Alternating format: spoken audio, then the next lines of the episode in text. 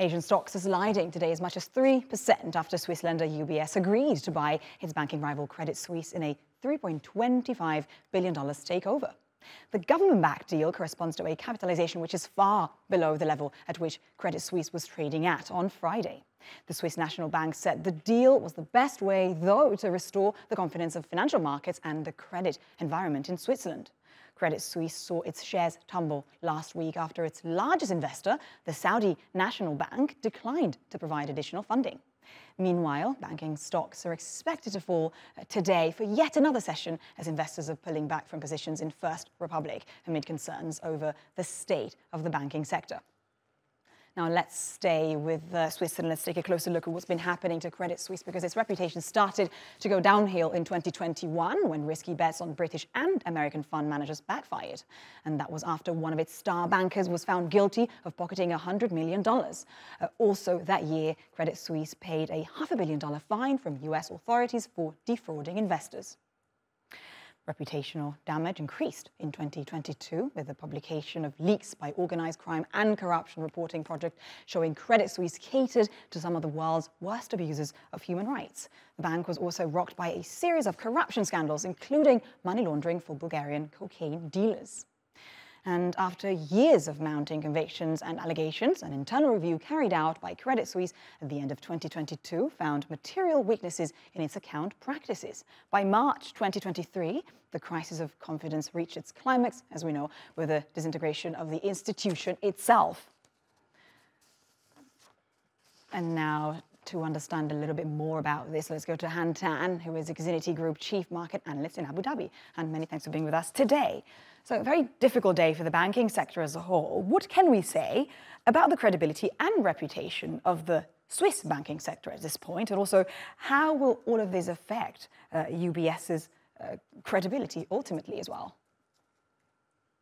So to be clear, look, uh, as you rightly pointed out, the troubles at Credit Suisse uh, had been evident for years, right? Uh, now, I think uh, on a more positive note, the swift reaction by the SNB, that's the uh, Swiss National Bank, in at least brokering this deal, uh, shows the willingness of policymakers to, you know, really jump in and stem the fallout. although it must be said that the contagion fears are still evident in the markets that are open this morning.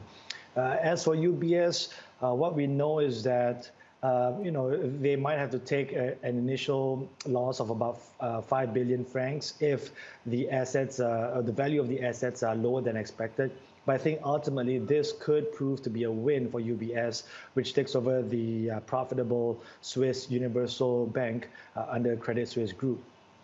Right, and Han, is this a harbinger of doom of some sort for the European banking sector? At this point, the question seems to be who's next?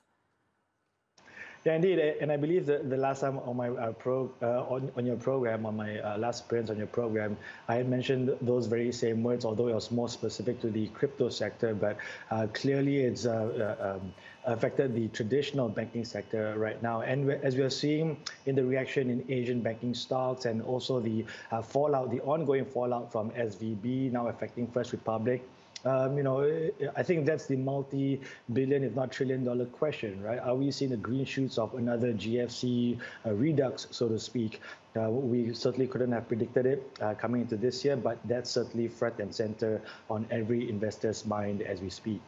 You're right. And the other million dollar question is what will the Fed do this week, later in the week? And what would happen if the Fed were yet again to raise, hike the interest rates? Yeah, yeah, and that's a very pertinent point as well. Look, we know these interest rate uh, interest rate hikes were intended to break something, and initially, uh, conventional wisdom was that that something was the economy, not the banking sector.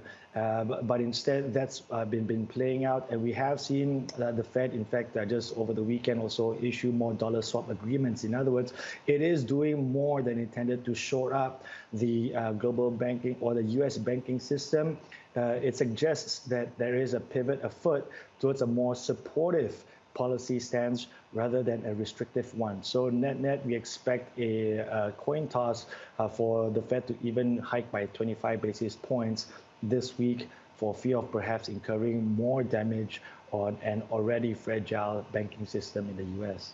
Wow, we'll keep a close eye on all that. Thank you very much for this comprehensive analysis, Han Tan. Thanks for having me. And that is all from business for now.